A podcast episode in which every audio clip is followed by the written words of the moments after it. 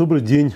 Сегодня мы в главу Бо, э, глава, которая, э, пожалуй, цитируется много чаще других, потому что э, большая ее часть – это исход из Египта.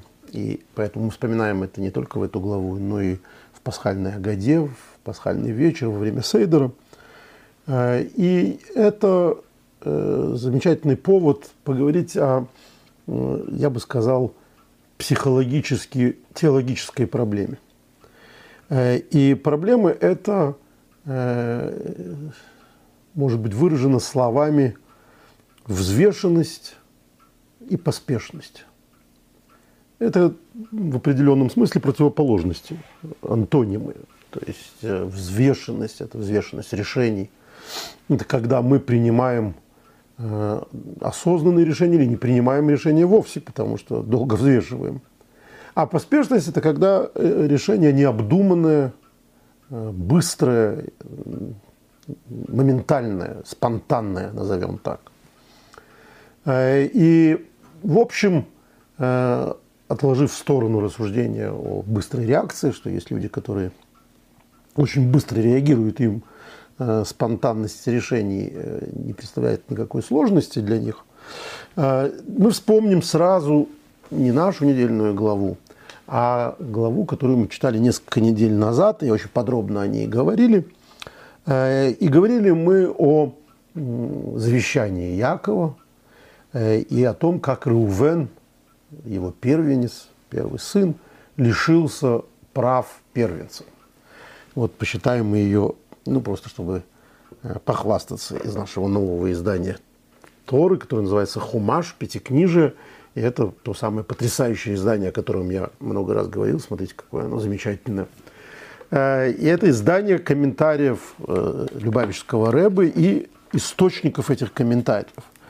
Замечательное само по себе издание, но почитаем мы из него отрывок не потому, что здесь есть какие-то особые именно в этой книге э, откровения по поводу этого отрывка, а просто, как я уже сказал, для того, чтобы похвастаться, чтобы вы посмотрели эту замечательную книгу. Э, в ней э, более не менее новый перевод пятикнижия, а, потому что он такой расширенный. Но, кроме всего прочего, есть очень много рассуждений, разъяснений, которых нет в никаких наших предыдущих изданиях. Но не в этом случае. Это случай типичного хвостовства. Итак, э, глава 49 книги Берешит, когда Яков призвал своих сыновей, сказав, соберитесь вместе, я расскажу вам, что произойдет с вами в грядущие времена. Да, это не, не вполне завещание, это такое пророчество. Э, правда, дальше написано, что он обнаружил, что не может указать время, когда придет Машинах, поэтому он сменил тему. То есть вместо того, чтобы рассказать о самых последних временах, он стал говорить о более насущном. А, и что же это насущное? Он сказал, садитесь и послушайте, сыны Якова, послушайте вашего отца Израиля. Рувен, ты мой первенец, моя сила и начало моего плодородия. То есть тот, который был зачат с самого начала первой капли семени, как говорит Раши. А, ты был достоин принять избыток величия, священства и избыток могущества царского. То есть, э, в принципе, первенец, как первый сын, как э, начало радости и так далее – Э, он был достоин и по еврейскому закону в том числе э, особых полномочий, особых прав сына э, и избыток могущества царского, то есть как царь, и как священник. Но и дальше говорится, почему он всего этого был лишен, почему эти полномочия перешли другим сыновьям. Поспешный и безудержный, словно текущая вода, ты не будешь иметь преимущества – ибо тогда ты взошел на ложе отца, осквернил божественное присутствие, восходящее на эту постель.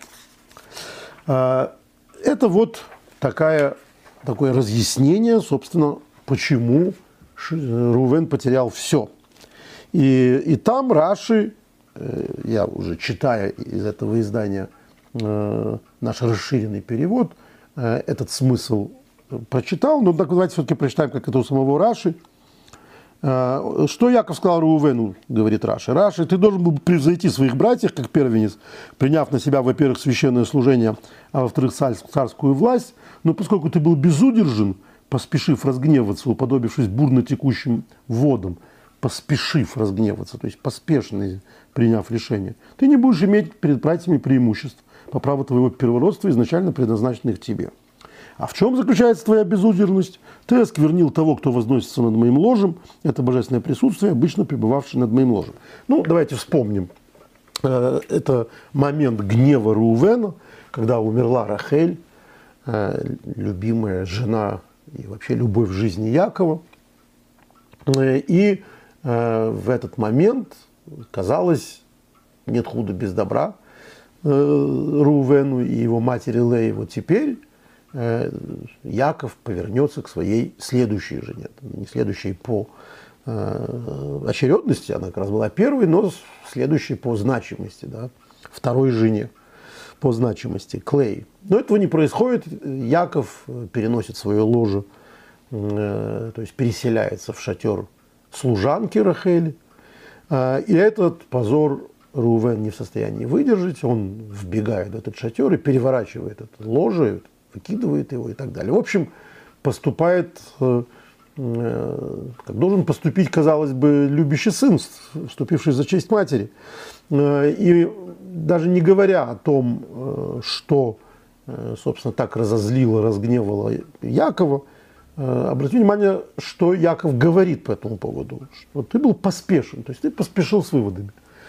В данном случае понятно, что вместо того, чтобы обратиться к отцу, спросить его мнение по этому поводу, выразить, если угодно, свои по этому поводу соображения в уважительной форме, то есть вести себя как взрослый, взвешенный человек, он повел себя как взбунтовавшийся подросток, таковым он не был э, уже, и э, вот эта его поспешность его сгубила. Ну, то есть из этой истории совершенно очевидно, что поспешность – это страшный грех. Э, я хочу вспомнить в связи с этим э, историю, которую я уже приводил однажды, э, и внимательные слушатели наверняка ее запомнили, уже очень она красочная. Э, но, тем не менее, я ее приведу еще раз, потому что, как говорил мой дядя, э, рассказанный вовремя анекдот, даже если он старый, смешон. То есть, ну, должен быть уместным анекдот. Вот эта история, она более чем уместная. Она приводится в очень важной книге э, для ашкенадского еврейства, одной из самых главных книг Э, в истории ашкенадского еврейства, которая называется «Сейфер Хасидим», книга хасидов. Это книга написана около 800 лет назад э, Раби Иудой Хосидом. Это не те хасиды, к которым мы привыкли сейчас, то есть последователи Балшем Това, движение хасидизма, возникшего 300 лет назад. Это так называемые хасиды Ашкеназ, хасиды Германии, Ашкеназ, страны Ашкеназ, благочестивые люди – и эта книга, которая написана, собрала вот такие примеры благочестия, а, то есть этический трактат с историями, с поучениями, нравоучениями и так далее, была и остается невероятно популярной. Очень мало книг э, за последние 800 лет заняли такое место в еврейской истории, как Сайфер Хасидим.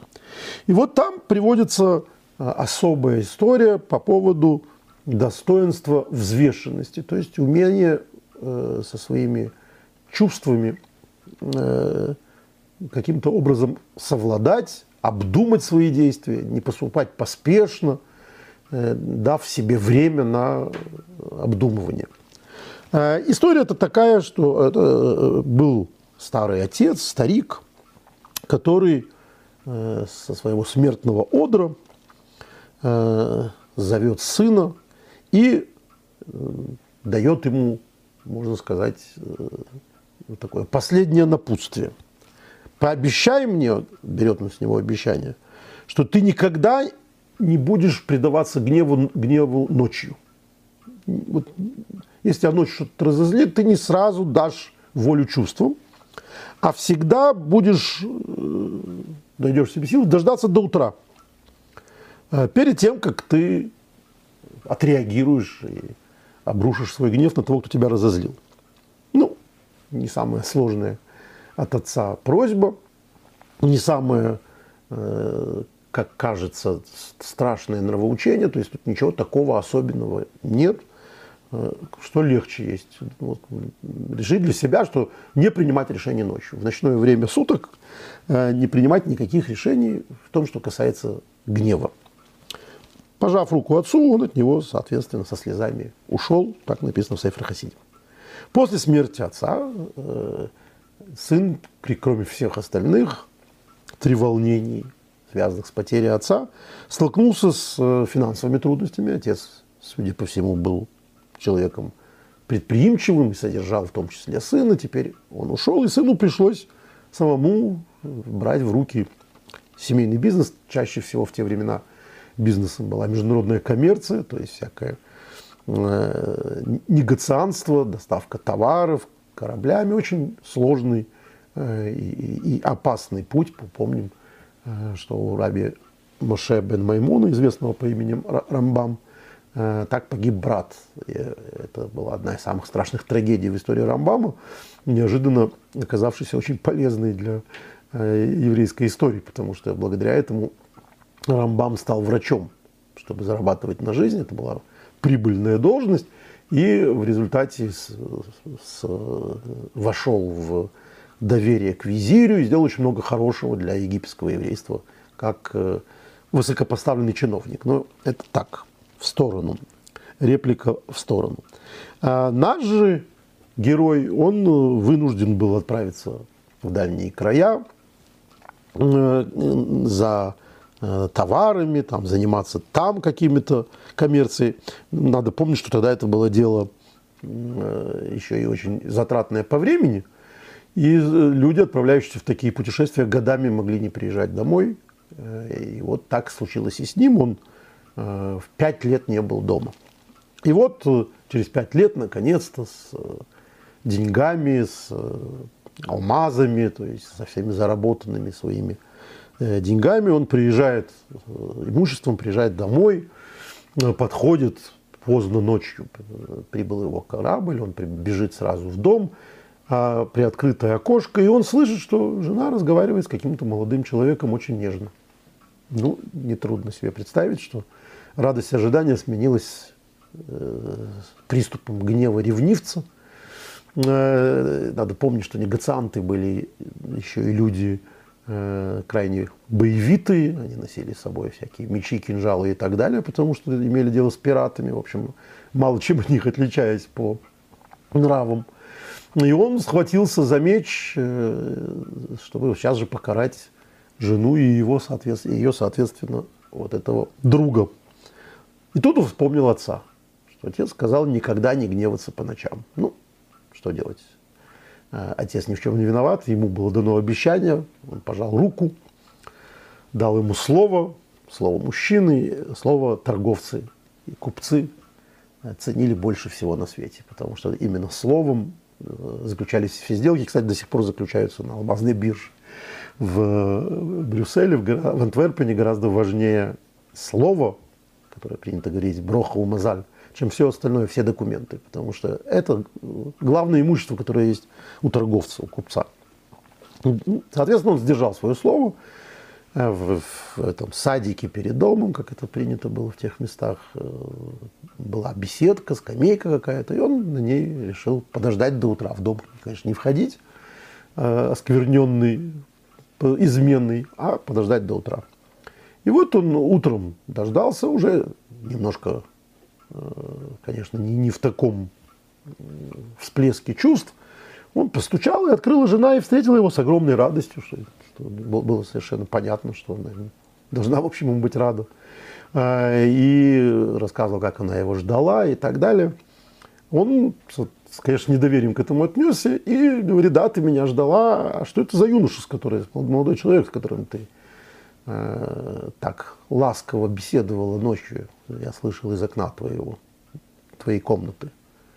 Она страшно побледнела и возмутилась, как ты мог э, вообще меня в чем-то подозревать. Это твой сын.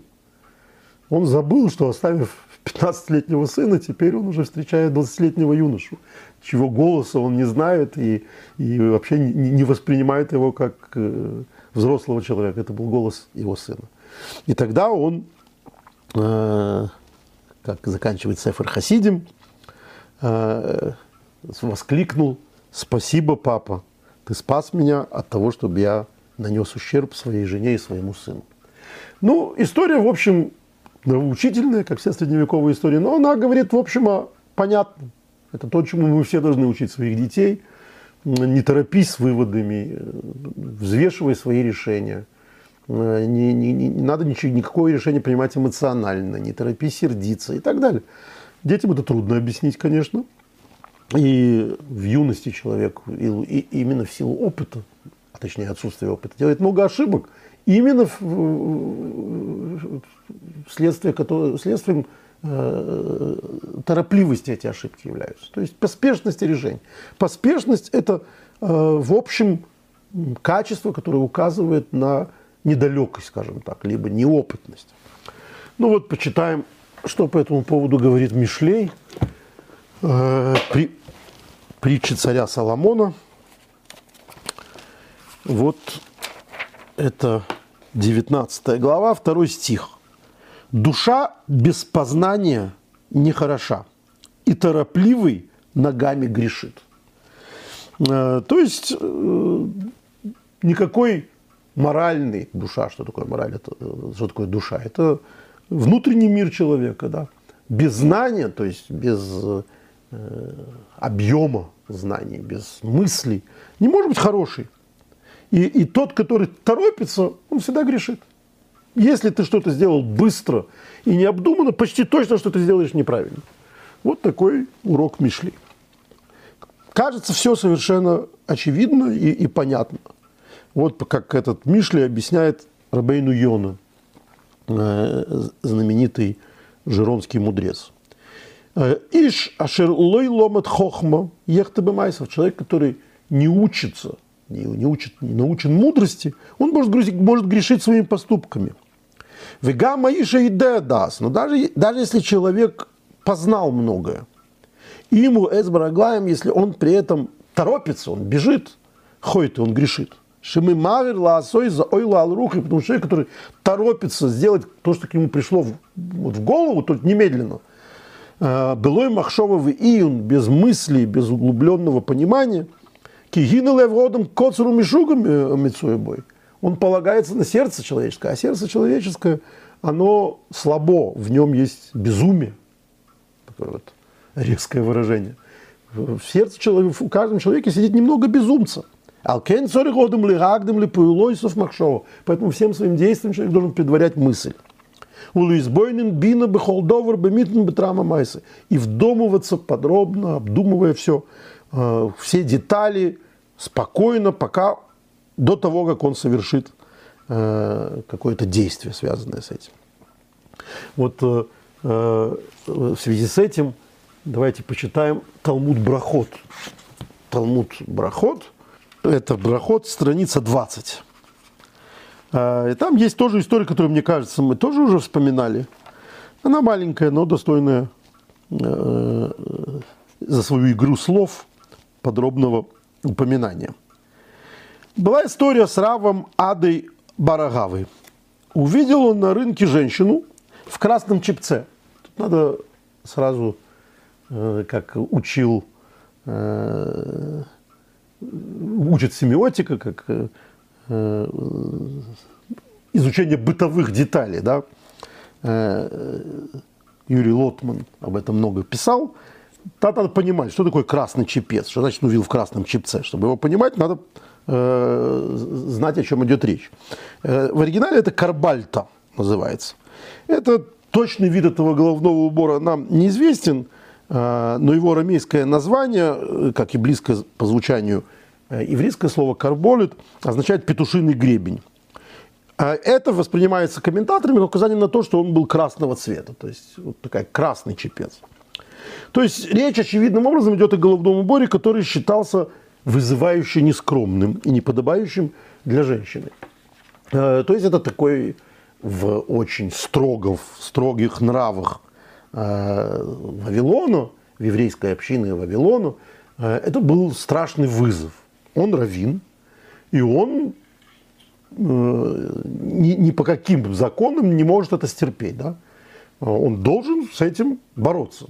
Тут вот надо понимать, что это речь идет о античных временах, то есть это первый век, второй век, третий век нашей эры, ну, совсем, так сказать, седая старина. Это и сейчас бы в деревне какой-нибудь или в патриархальном обществе э, очевидные вещи вызвали бы возмущение. Тут надо всегда разделять. Вот я э, читаю такие истории, всегда вспоминаю, как в моем детстве э, было, были целые группы молодых людей, которые считали нужным, например, там, э, подлавливать где-то в подворотне э, длинноволосых ребят, остригать их. Их назвали гопниками. Да?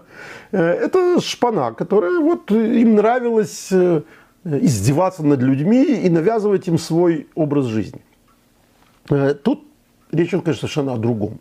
Речь идет о людях уполномоченных, то есть раввин, который, чьей задачей является следить за благонравием. Это задача, делегированная ему общиной. Э, в том числе. То есть это вот общество, в котором другой власти нет. Это, это власть, и эта власть уполномочена такими вещами заниматься по законам, которые, по которым она живет. Соответственно, он, увидев это, э, сорвал с нее чепец, этот чепец, и, и таким образом выполнил свою волю, свою обязанность. И тут оказалось, что она самаритянка – что самаритянка? Не еврейка, в общем, нет никакой власти у него, никто его не, не, не, не уполномачивал заниматься моралью э, не членов его общины. И э, ничего удивительного, наложили на него штраф в 400 зузов. Это огромные деньги. 400 зузов – это невероятная сумма, потому что, видимо, дама была знатная, позор страшный. И он оплатил, как кстати, вот насчет гопников моего детства, с великого равина суд взыскал огромные деньги, потому что нет, это не в рамках твоих полномочий, ты не имел права с ним сделать. Вот когда имеешь право, там, милиционер, который, который уполномочен, не знаю, там, хватать за руку вора, это одно. А если ты сам взял в руки закон, там, где тебе не полагается, заплати деньги. Тогда ее, заплатив эти огромные деньги, Раф Ада Барагава спросил, как тебя зовут? Грустно. Решил с ней познакомиться. И она ему сказала, Матун. Он ей ответил, Матун, Матун, 400 зузов стоит. Это замечательная игра слов, поговорка, которая, видимо, э, потом была очень популярна, ее использовали. Раши объясняет, что в словах Рав Ады присутствует двойная игра слов. По-арамейски Матун это 200 и дважды произнеся это слово, ее имя, Матун, Матун, он говорит дважды два четыре. 200 плюс 200 равняется 400. Твое Матун мне обошлось 400 зузов. Кроме того, и это касается нашей сегодняшней темы, э, в иврите слово «матун» означает умеренный, осторожный, э, не скорый на, на, на гнев, такой взвешенный человек. Э, и, и, и в таком смысле он ей говорит, если бы я сдержался себя, подумал бы, взвесил бы, собственно, все обстоятельства, что это может быть, я бы не потерял 400 зузов. В общем, э, такая огромная сумма, э, как объясняют комментаторы, это 16 золотых динаров. Огромные деньги – это то, во что ему обошлось поспешное решение. Не так страшно, как у Реувена, но тоже дорого. Итак, вот все, что мы видим, мы видим, как еврейские источники один за другим э, всячески подвергают критике поспешность. Поспешный юнец – это вот такой, такая противоположность умудренного, взвешенного человека. Поэтому, скажем, э, нехорошо назначать молодых людей раввинами. Э, написано, что это должны быть люди, у которых есть дети. То есть вот этот, весь этот Э, максимализм, уверенность в том, что все просто как дважды два четыре, в этой истории. А, это нехорошо. Это явно не то, что э, является предпочтительным э, с точки зрения еврейской морали, еврейской традиции. Вот, собственно, через 20 минут после начала нашего разговора мы доходим до нашей недельной главы. А, в связи со всем этим совершенно удивительно, что мы читаем. А, это а, в нашей недельной главе, в 12 главе.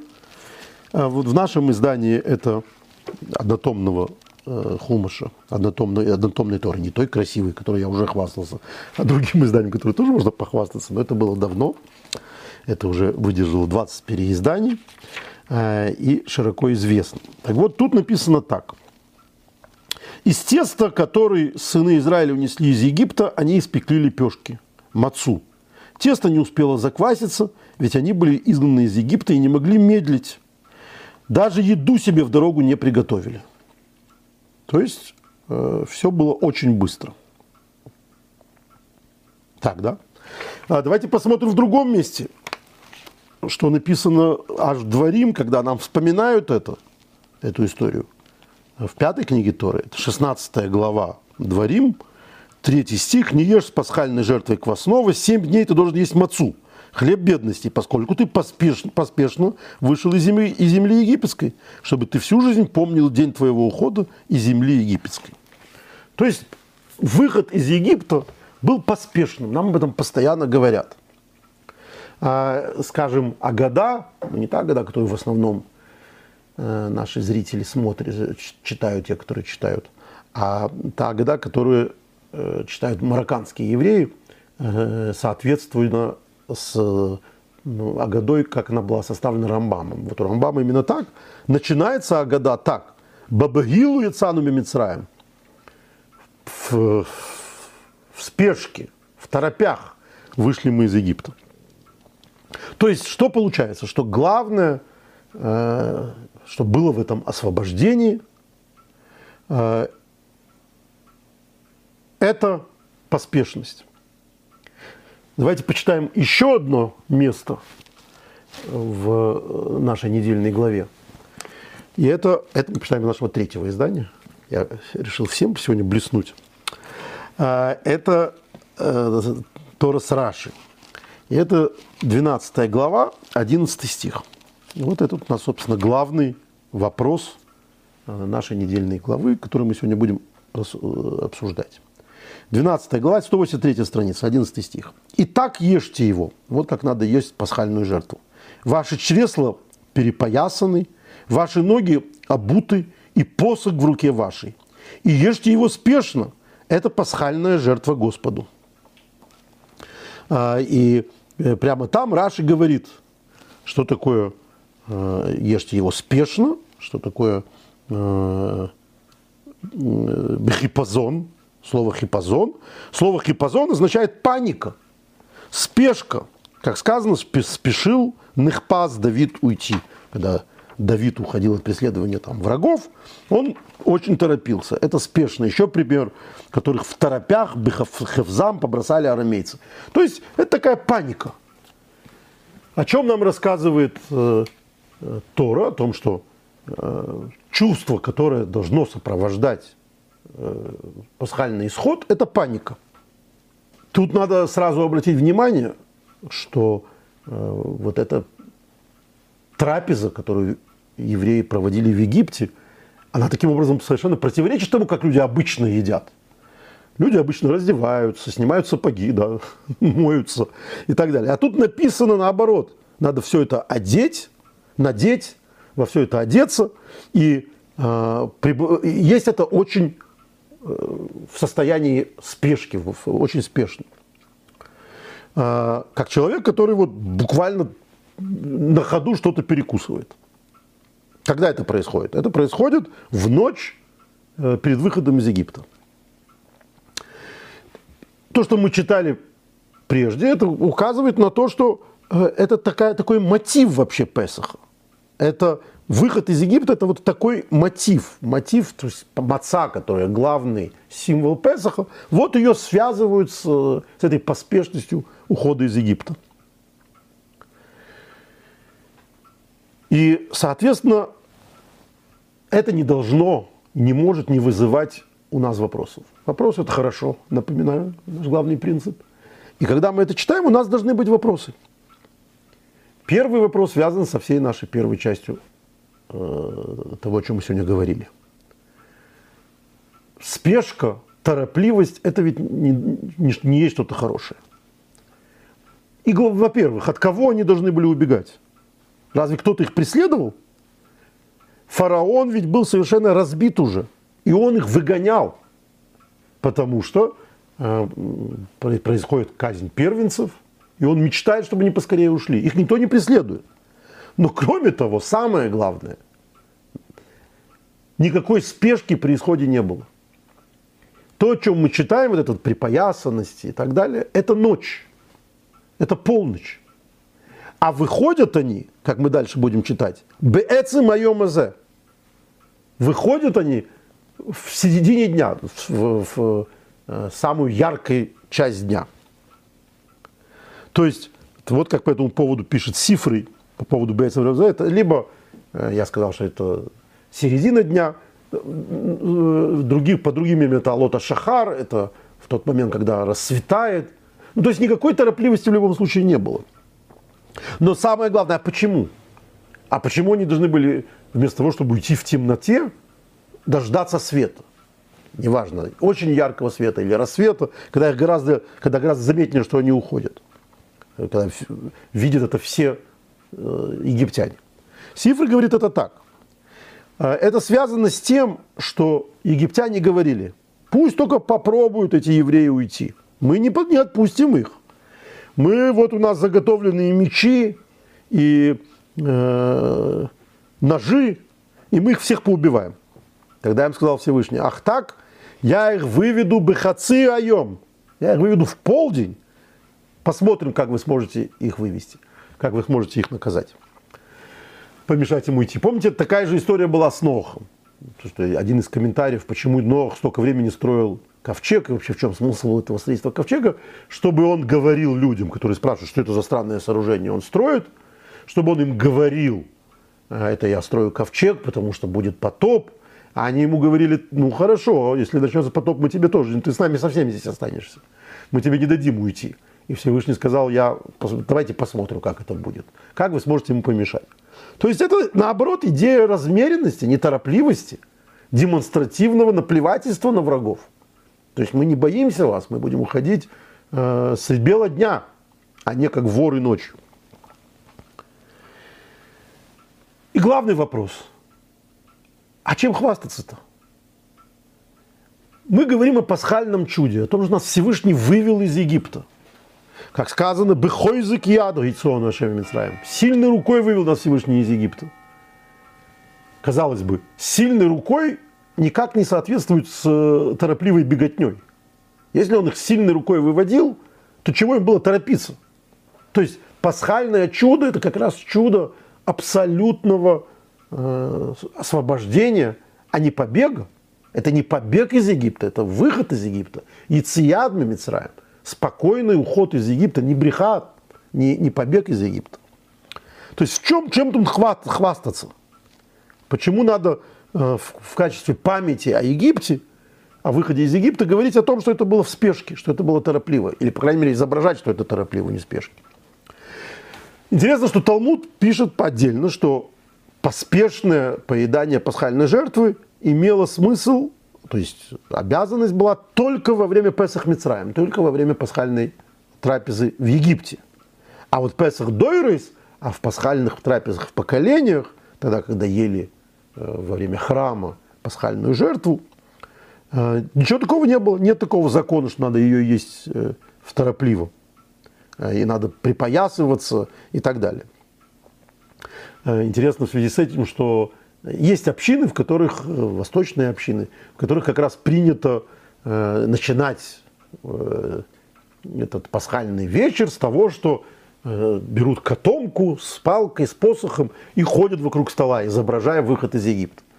Ну и все. Положили и дальше спокойно сидят даже. Э, Лежа, как мы знаем, едят. Долго рассказывают о выходе из Египта. И чем больше рассказывают, тем это более достойно, как мы читаем в Агаде. Никакой торопливости, наоборот. Все должно быть размерено, как и полагается на, на, на, на хорошем банкете. Кроме того, мы знаем, что выход из Египта это такой прообраз будущего освобождения. Но не в этой детали. Вот Михилта на эту, к этой главе говорит так. Йохалав леосит ловый хипозин. Может быть, и в будущем тоже будет освобождение Мессии, мессианское освобождение тоже будет торопливым. Нет. В Ишаягу написано в 52 главе, 12 стихе, «Килой бы хипозин тецул». Убаминуса лой телхун. Киголах лифнерем ашем. Не будете вы торопливо убегать, потому что перед вами Бог будет идти. Так, исходя из всего этого, уходили торопливо из Египта или не уходили торопливо из Египта? Есть какая-то дополнительная э, идея, дополнительный смысл, дополнительное э, достоинство в быстром выходе из Египта, паническом выходе из Египта. Если это так, почему так? Если это, так, это такая важная вещь, почему этого не делают каждый год? Почему мы не демонстрируем такую же торопливость во время пасхального седа? И почему будущее освобождение будет ровно наоборот, э, легким и быстрым, э, легким и, и неторопливым. Сегодня мы, я, я предложу вам, э, конечно, не, не мною придуманное, это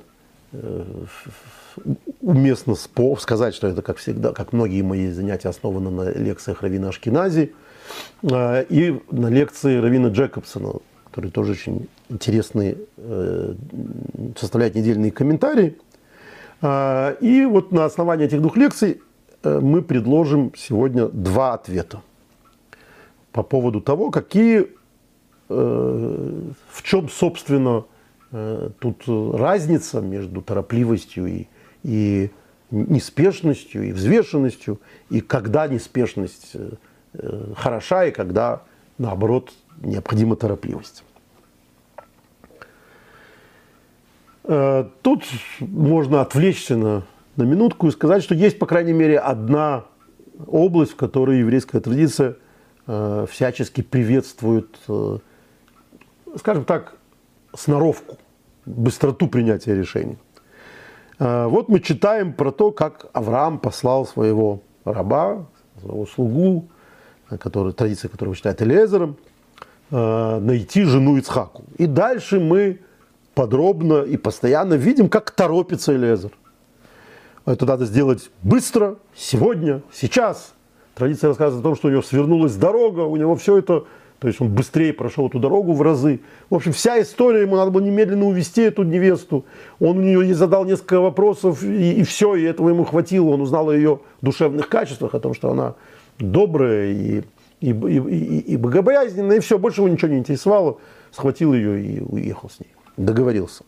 И так э, учит Аллаха, что человек должен, в общем, э, искать себе жену, как ищут э, э, потерю. Да, вот если человек шел и кошелек потерял, он подумает, так, подожду-ка я до утра, э, завтра пойду искать. Нет, он побежит и начнет искать сразу. Почему, чтобы не пропало. Вот точно так же э, надо быть и с поиском своей второй половины.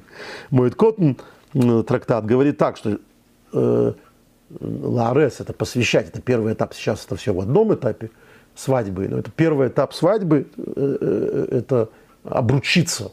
Обручиться со своей невестой можно даже в холямоид. Холямоид это будний праздник, когда, в общем, будничные дела не делают, и все, что можно отложить, откладывают. Потому что э, не смешивают радость с радостью. Почему? Там замечательно, потому что тебя могут опередить. А помните, как там в формуле любви она, бабушка говорит ему, От, отбить, отобрать, поторопиться, да. Все должно быть быстро. Это вот такая область, которая, это, кстати, ровно противоположно тому, э, что вообще поспешные в наше время люди делают э, во всем остальном. Э, вот почему-то считают, что жениться нет, это вот пока я не встречу того человека, которого вот я полюблю все. Да не бывает, во-первых, так. А во-вторых, мы видим, что именно в истории с Исхаком написано, что взял Ривку и стал ему женой и полюбил ее. То есть, ну, легко любить человека, которого ты не знаешь. Или наоборот, невозможно любить человека, которого ты не знаешь. Это что ты любишь? Ты любишь какое-то лицо, ты любишь, ты любишь э, э какую-то симпатичность, которую ты еще не разобрал. Ты еще не, не можешь любить, это не, не, не может быть настоящей любовью. Поэтому э, крепкость брака не обеспечивается твоей вот этой вот, этим твоим первым чувством. Это дальше начинается э, познание друг друга, углубление отношений и любовь. Если брак здоровый и в основе семьи лежит, э, как постоянно был такой хасид в Москве, Мотл Лившиц, э, замечательный человек, проведший там большую часть своей молодости в сталинских лагерях – мудрый наставник очень большого количества людей. И он на свадьбах всегда говорил, э, что Иш и Иша, э, мужчина и женщина, очень похожие слова. Э, в них разница алыф и шин. То есть ют и, и сейчас я объясню, это трудно объяснить, потому что это игра слов. Он говорит там, что разница этих букв – Э, они составляют либо Ют Кей, то есть имя Бога, либо Эш, э, огонь. Если в семье есть Бог, то это э, здоровый дом.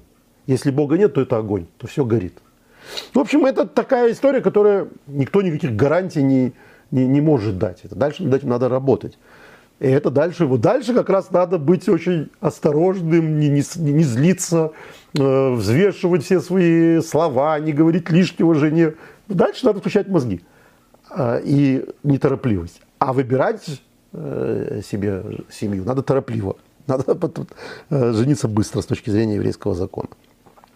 Ну, понятно, что тут главная причина это то, что, собственно, э, еврейский закон не за связь без брака, Э, то есть внебрачная связь, в общем, не, не, не, мягко говоря, не, невозможно с точки зрения еврейского закона. Это разврат, а э, отсутствие брака в, таких, в таком случае ведет к греху.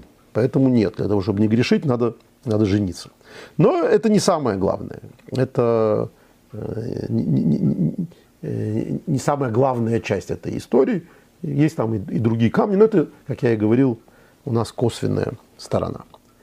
Вот э, знаменитый итальянский комментатор, который мы часто приводим, Раби Авади Сфорно, э, дает э, объяснение совершенно другое, очень интересное по поводу вот этой торопливости, которая была во время выхода из Египта. Еще раз обратим внимание, при вот этой театральной торопливости трапезы, они не торопились при выходе из Египта, они все равно вышли только через там, 10 часов. Что же они изображали в это время? Что, почему эта торопливость так подробно описывается, если она не была фактической, она была только такой театральной? Он говорит так. Лыгойрес албитохан бил темису Надо понимать, что часы, час там все менял. Фараон только что выгнал Маше, Моисея. Кажется, никаких надежд нет. Все очень плохо. Что делают евреи? Они собирают чемоданы. Они припоясываются, они берут котомки, они, они едят быстро на ходу, как на вокзале. Вот-вот поезд уйдет. Этим, говорит Раби Авадис Форна, они показывали свою уверенность, несомненную уверенность в Боге. Они готовили себя в путь, находясь еще в заключении. То есть, когда они знали, что с точки зрения Э, логики все будет только хуже, потому что еще не было казни. Вот на сейчас проходит казнь египетских первенцев. Все плохо. Все намного опаснее. Они берут этих овец, которые священные ягнят, которые священные животные египтян. Египтяне сейчас разозлятся, сейчас будет погром. Нет, этого всего евреи не боятся. Они готовят себя выйти в путь. Они будут освобождены. Всевышний сказал, что они будут освобождены, значит, они будут освобождены. И это великая вещь. То есть это э, история про то, что э, при всей э, обдуманности и так далее в человеке должна быть уверенность в то, что Бог поможет. Как сказано, э, Абайтер Баашем, тот, который уверен в Боге, э, Хесет и Свавену, его будет, милость будет его окружать. То есть тут надо отдавать себе отчет, что это в общем Э, в том числе и вполне логичная вещь. Это не только мистическое, религиозное понятие. Помните анекдот про слона, когда встречаются два новых русских, и один другому говорит, я старый, рассказываю старый анекдот, ну, уместный, и один другому говорит, ну как твои дела? Он говорит, о, чудо прекрасное, я так счастлив, слона купил. Говорит, как слона? Где же ты его держишь? У себя в, вот, вот во дворе. Как слона во дворе? Ну ты что, он поливает все грядки, он там детей катает, он э, обливает э, водой в жару. Он такой прекрасный, он трубит, когда мы его просим. Это просто жизнь другая совершенно стала. Этот новый русский говорит, ну, непальский такой слон, да, говорит, так его продай. Ну как я тебе его продам? Дети не поймут, внуки не поймут. Грядки будут неорошенные. Это необыкновенный слон. Ну за сколько ты его купил? Ну за 150 тысяч долларов. Ну 300 даю. Не, не, не могу, ну дети, внуки. 350 даю. Нет, 500. Ладно, за 500 отдам. Ну я дал ему этого слона, отдал ему этого слона.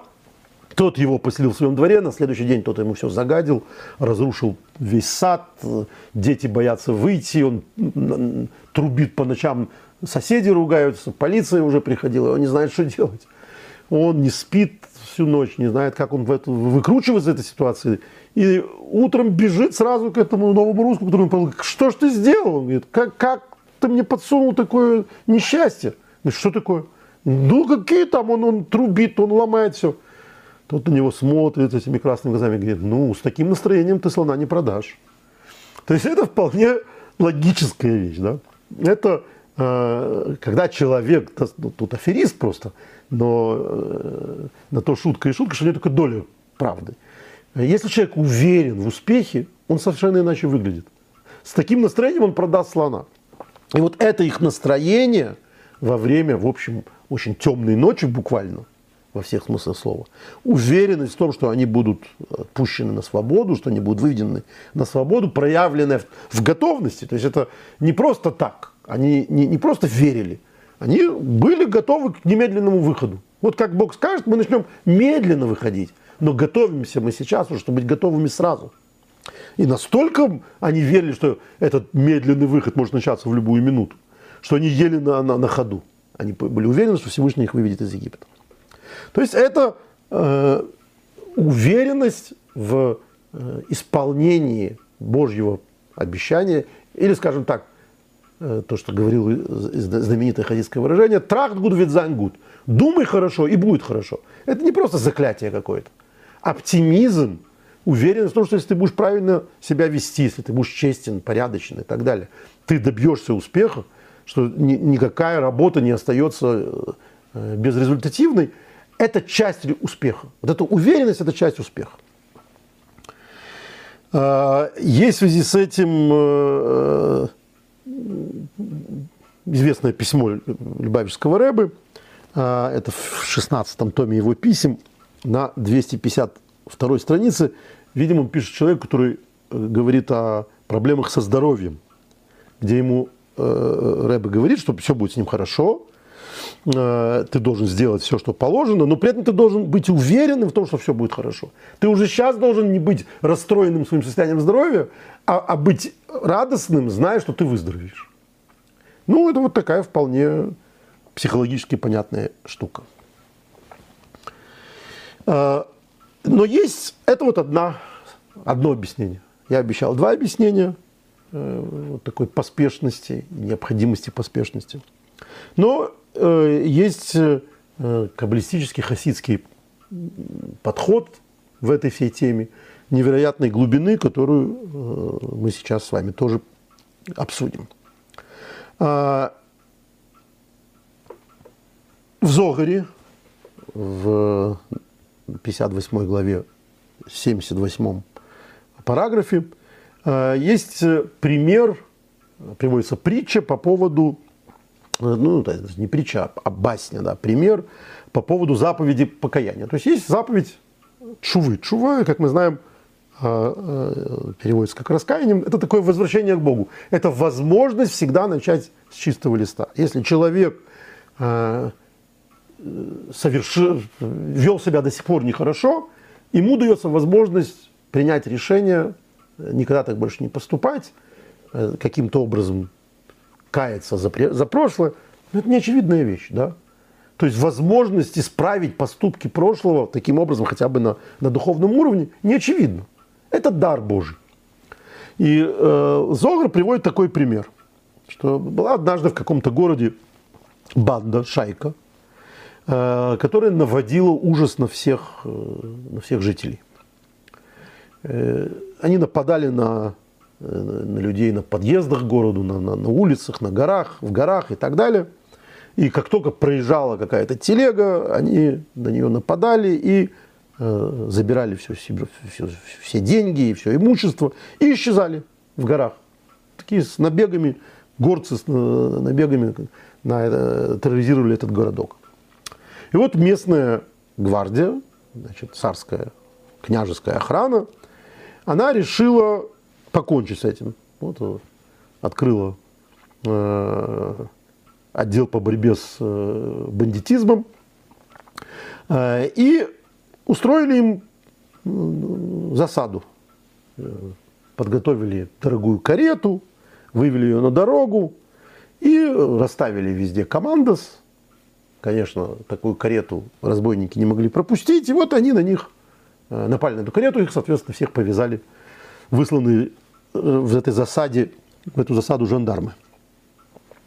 Ну, такая банда, с ней нужен особый подход. И э, князь, король этот понимает, что э, нужна тюрьма, из которой они не сбегут. И находит так, замок Ив, да, замок Ив, где-то там на берегу реки или на, на острове каком-то. Он их э, э, там поместил. Э, никто тут никогда не сбегал. Проходят дни, и эти разбойники думают, э, как бежать, готовят побег. Э, в общем, искали, искали, искали, нашли возможность, как сделать подкоп, начали рыть этот подкоп, э, решили проблему, как, значит, из чего сделать какие-то плоты, на которых они уйдут. В общем, целый гениальный план. И вся эта банда, значит, копала, копала, копала, копала. И Э, через этот подкоп ушла. И вот когда, перед тем, как они должны были уйти, когда уже все готово, э, один из этих разбойников испугался. В какой смысл бежать, он решил. Сейчас нас поймают. И вместо того, чтобы отсидели и вышли на свободу, нам увеличат срок в два раза. И так далее. Они все над ним смеялись, смеялись, но что делать? Он остался в, в камере. Утром, когда стало известно о побеге, сам король отправился в эту тюрьму изучить. Ему интересно, как они так сбежали. И вот он изучил этот весь план и увидел, как, как они устроили эту, этот, этот туннель, с которым они бежали. А, и увидев все эти приготовления, он увидел, позвал единственного оставшегося разбойника. Что он ему сказал? Говорит, ты что, ненормальный? Ты мог сейчас сидеть со своими друзьями на свободе, вместо этого сидишь в этой камере. Это конец притчи. Притча о покаянии. Бог нам вырыл этот туннель, говорит Зогар, из которого можно сбежать. От чего сбежать? От своей дурной стороны, от, от зла, которое ты совершаешь. Что ты боишься, что там будет? Человек по своей природе боится нового. Не бойся. Это новое тебе предуготовано. Ты можешь зажить совсем другой жизнь. А, то есть Всевышний э, участвовал в этом подкопе. Он тебе создал туннель, по которому ты всегда можешь уйти. И о чем притча? О том, что надо оставить сомнения, когда ты знаешь, что ты должен что-то сделать, что-то хорошее. Какой бы шлейф плохой за тобой не тянулся, ты не должен думать, что все потеряно. Ты должен ухватившись за вот эту ниточку, выходить на свободу. Да, ты э, находился в самом ужасном состоянии, которое только может быть. Да, от тебя все отвернулось. Казалось бы, тебе нет прощения. Более того, ты не готов измениться полностью весь. И ты не представляешь себе, как ты сможешь жить другой жизнью. Хватайся за, за ниточку, хватайся за самое малое, понемножку, по чуть-чуть. А, и э, таким образом это как раз история про то, откуда евреи бежали.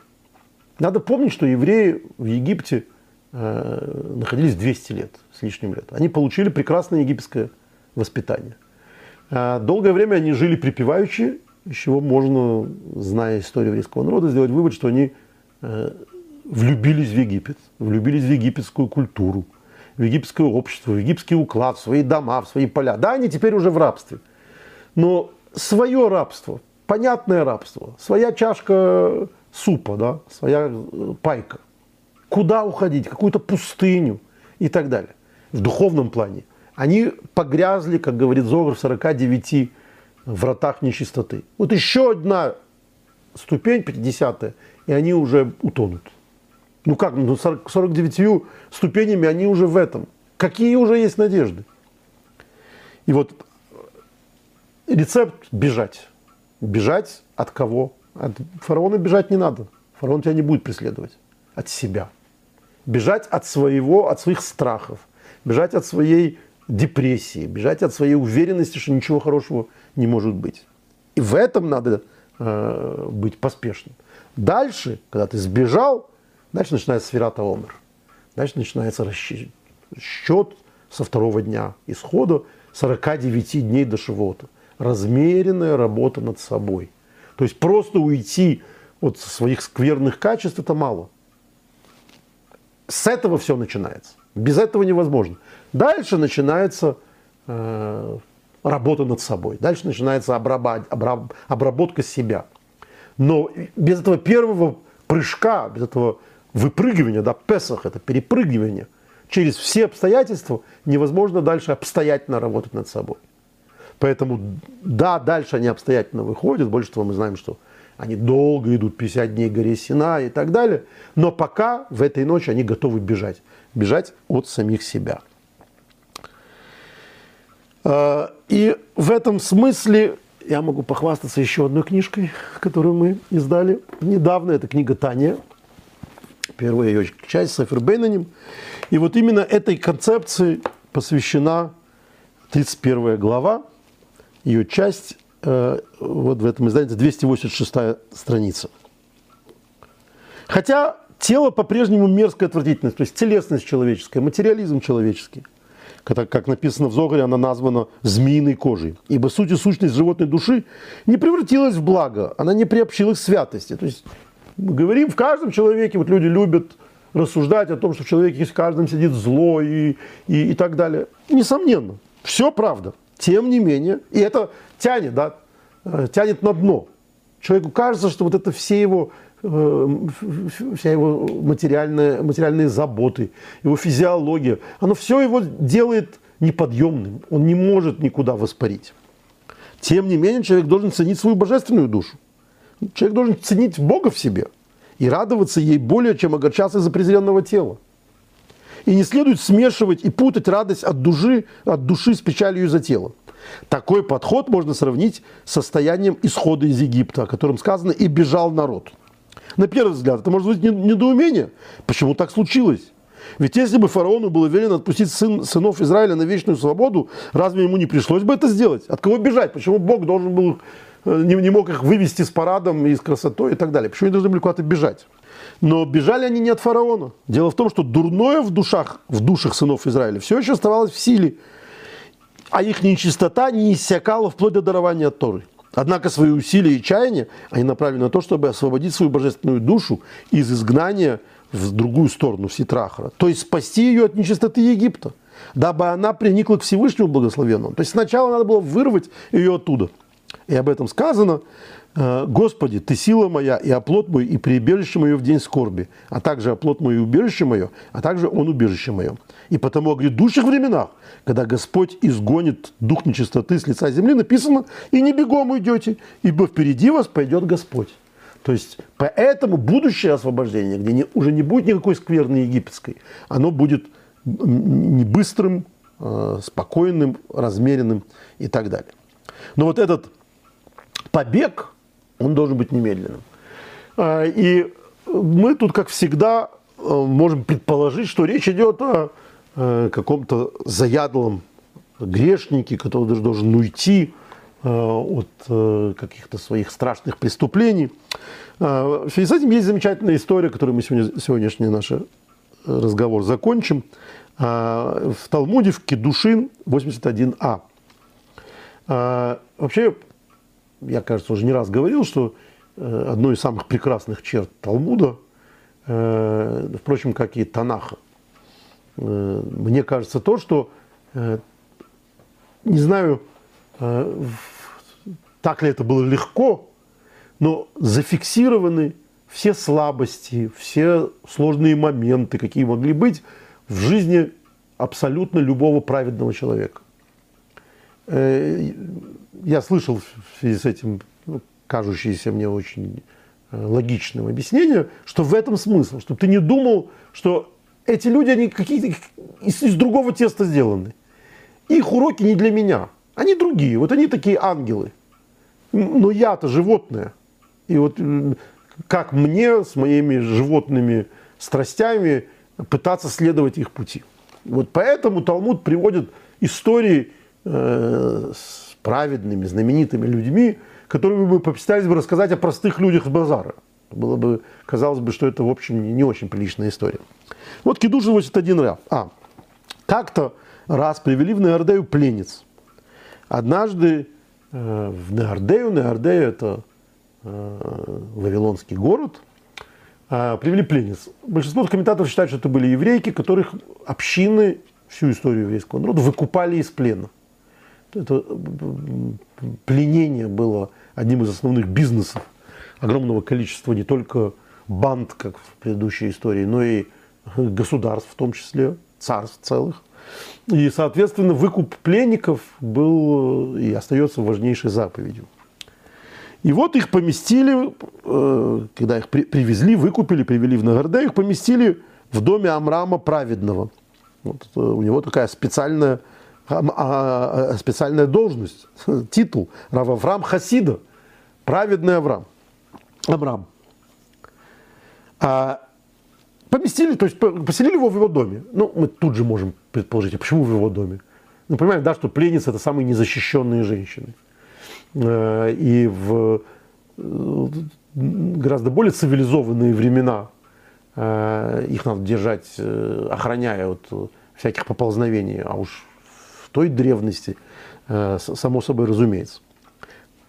Куда их поселили? К праведнику. То есть праведник, который уж точно на них не позарится. Что он сказал? Уберите из-под них лестницу. То есть их поселили на каком-то втором этаже. Он сказал, заберите приставную лестницу. Это что значит? Э, комментаторы говорят, что освобожденные пленницы спали на втором этаже, а хозяин с учениками на первом. Так и сделали. Прошла одна из них мимо окна, соединяющего дом и чердак, и пал свет через ее окно.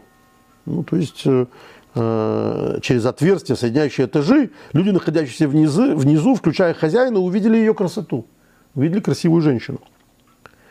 Э, тело красивой женщины, или даже обнаженная часть ее тела, рука, нога, э, то, что обычно не принято показывать мужчинам, в талмудической литературе часто сравнивается со светом, сиянием. Значит, скорее всего, они увидели какую-то обычно закрытую часть тела. Помните, когда э, у Толстого там он случайно увидел лодыжку. Вот, видимо, что-то такое произошло.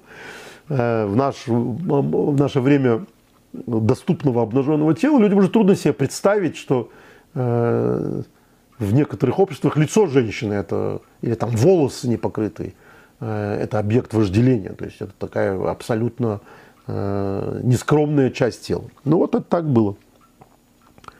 Схватил Рав Авраам, увидев эту красавицу, схватил Рав Авраам лестницу, которую 10 мужчин не могли поднять, поставил ее в одиночку и стал подниматься. То есть его настолько обуяла э, страсть к этой женщине, что он наверное, не очень сильный человек, смог в, поставить лестницу, которую 10 мужчин не могли поставить. Поднявшись до половины лестницы, он уперся в лестницу и закричал «Пожар! Пожар у Амрама!» Прибежали мудрецы, ну, мы можем представить, пожар, кричат «пожар!»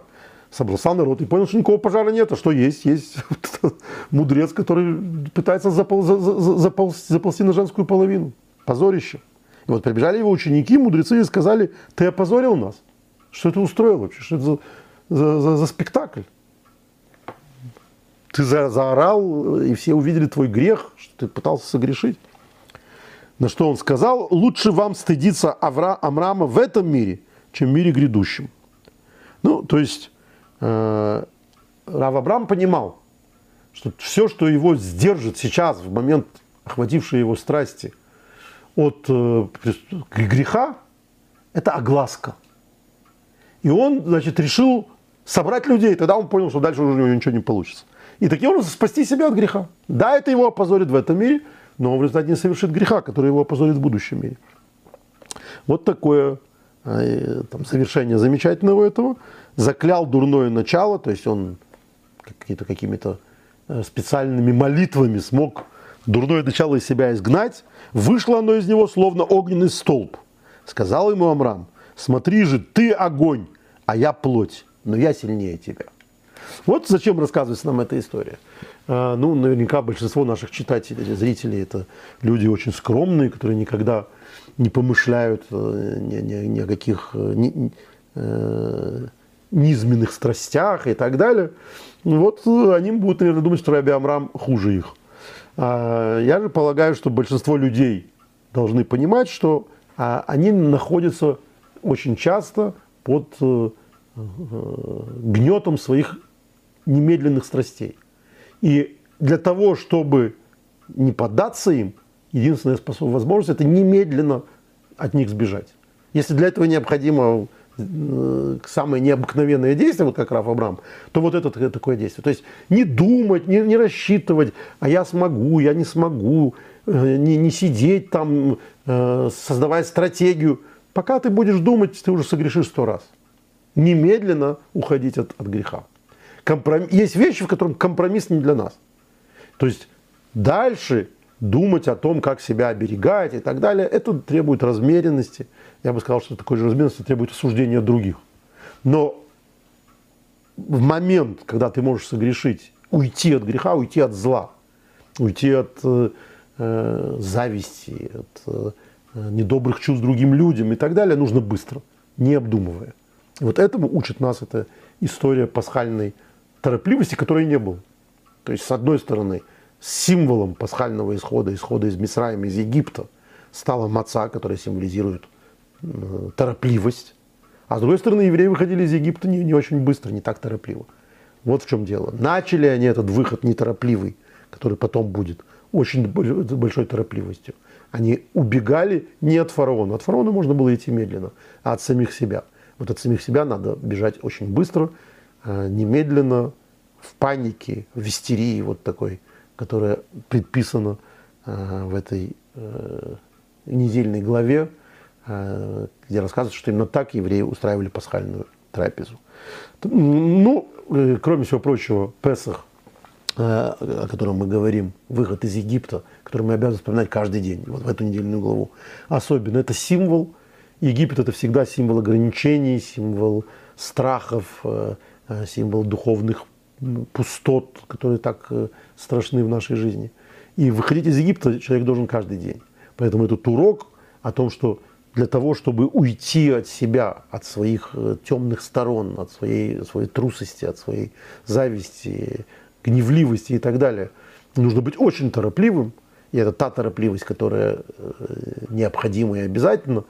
А вспоминая нашу первую часть, будучи уверенным в том, что тогда все получится, это, конечно, вечный урок. Э, так что я могу пожелать в первую очередь себе, э, эгоистично, но, но и всем вам, успехов в выходе из Египта, э, который нас окружает каждый день.